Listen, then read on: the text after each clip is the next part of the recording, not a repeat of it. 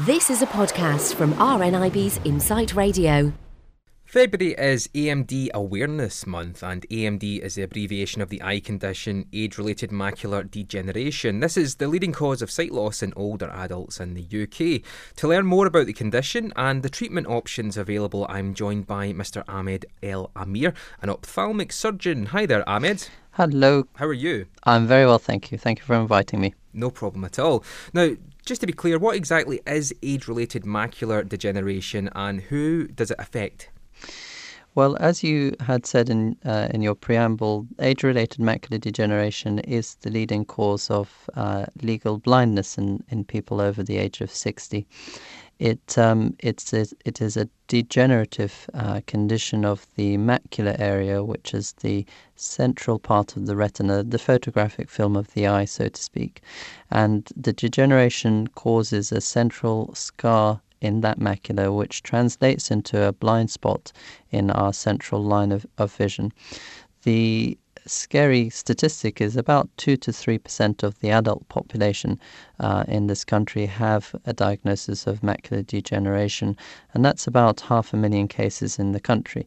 And on predictive analysis, we are expecting a rise of, of this by about a third over the next decade, totaling nearly 700,000 cases by 2020.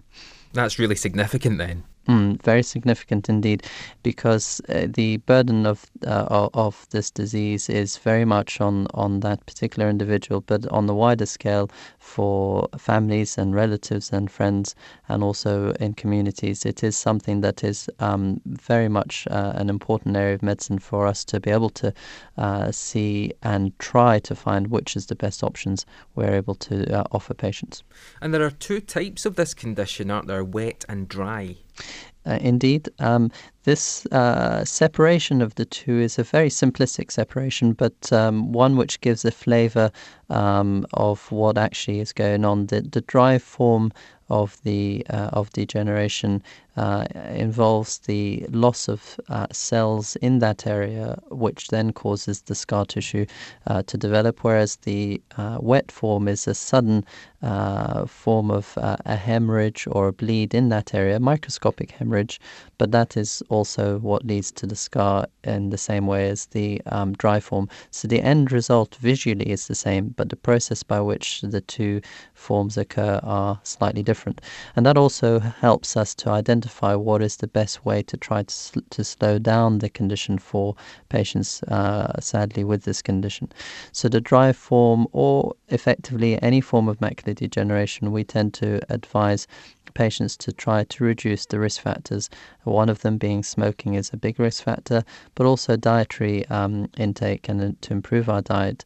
Um, and sometimes we supplement the diet uh, with a vitamin um, supplement specific to age related macular degeneration, the so called AREDS 2 formula, the AREDS formula.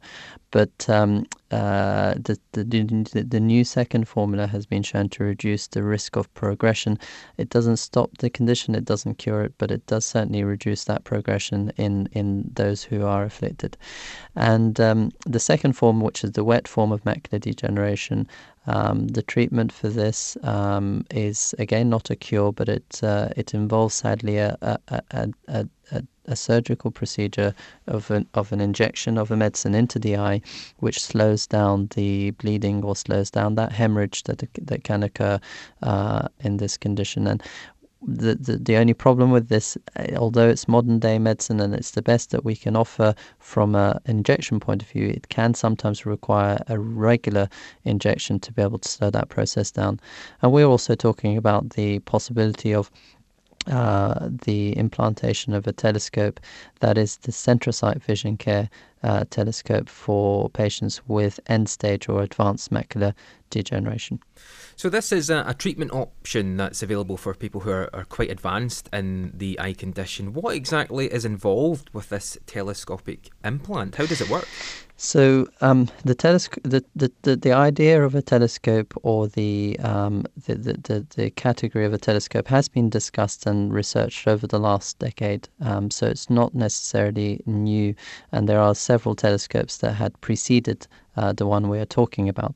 The Vision Care CentraSight telescope is the only telescope that um, has had strict and stringent uh, research and clinical trial background. So, just to, to summarize, um, it is the only one which has been um, through the FDA approval in the United States, and that actually took about 10 years to get to the point of uh, approval, followed by the CE mark in Europe, which essentially says that it is approved in Europe, but the, the, the, the process uh, for a CE mark is not as strict as, a, as an FDA mark. And finally, a, an NHS approval too. So, this is a telescope which is implanted inside the eye and it gives about a 2.3 to 2.7 so effectively a double the size of the image and it lessens the burden of the blind spot in the middle of our line of sight what that translates in two broad terms is from the clinical studies, again, um, very much researched over about a decade, that the clinical studies have shown that patients' vision can improve as much as three lines on the vision chart uh, on average, uh, which is an excellent result. And uh, in terms of practical senses, um, r- remarkably, patients who are motivated to go through the process are able to read larger print, um, watch television, and recognize faces which they were previously unable to do. So, this is the exciting part, which is only um, reserved for the advanced forms of macular degeneration, and again is um, is an approved process which uh, we're excited to share with you today. It sounds like it makes a huge difference to people's lives who successfully receive this treatment.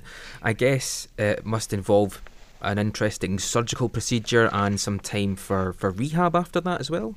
That's right. The the surgical procedure itself um, has been um, again worked on um, heavily over the last few years to try and, and, and minimize the invasiveness of the surgery, and we're we're very proud to say that um, it, the the level of invasiveness is not that different to modern day cataract surgery. So, cataract surgery is deemed or felt and quite an agreed upon uh, point is that it is a very safe operation in the majority of cases with one of the safest profiles from a complications point of view or from a risk point of view.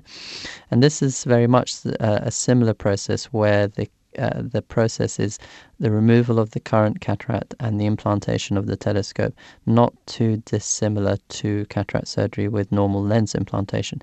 Of course, it's a little bit longer, so we have uh, boiled it down to about 35 minutes to 45 minutes of surgery. However, that is not the biggest point. The biggest point is its safety profile is um, is very much as low as cataract surgery in terms of risk and, and, and complications. So we are very very pleased to report that on on on the clinical clinical trials that the FDA had used and approved over in the United States. So, when a patient has the telescope implanted and they come out of surgery, uh, did have some training almost to understand their vision again? Because I imagine for some people it could have been a few years since they've seen as they used to. Mm, absolutely. So, so this is uh, again a very important point. The the way the brain uh, works, there's a lot of um, neural input from the brain, which goes, which which effectively edits and re-edits the image throughout uh, life. So in our normal day-to-day life, our, our brain is doing a lot of work to, to, to again edit that image. When we've lost our central vision, there is a, a loss of connection with the, with the ability for the brain to do that for us.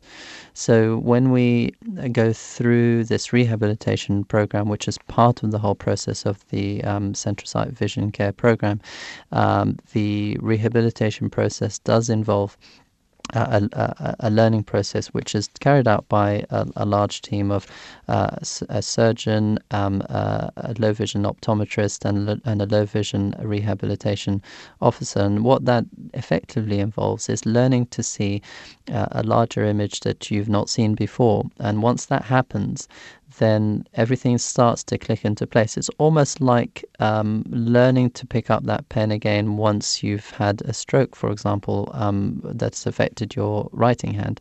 So when we get to that point um, where that image is starting to be useful, which usually happens at about three to four weeks after surgery, then we stick with the um, very, very straightforward exercises, visual exercises, to then make it second nature.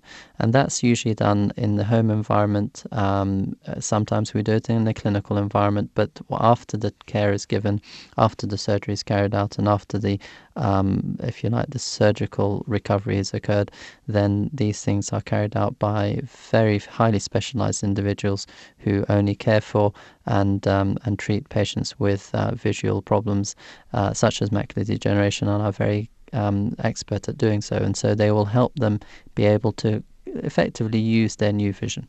It sounds absolutely fascinating, Ahmed. Where could listeners go for some more information and find out if they are in fact suitable for this process?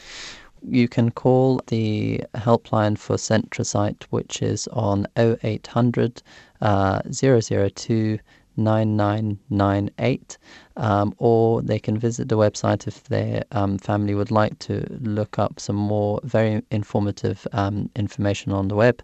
Uh, so that's EN, N for November, so en.centrasight.com, and CentraSight is C E N T R A S I G H T en.com, en.centrasight.com, and the number again is 0800 002 9998. Mr. Ahmed El Amir, ophthalmic surgeon, many thanks for talking to me today on Insight Radio. Thank you for inviting me. Thanks for listening to this podcast from RNIB's Insight Radio. For more podcasts, check out insightradio.co.uk.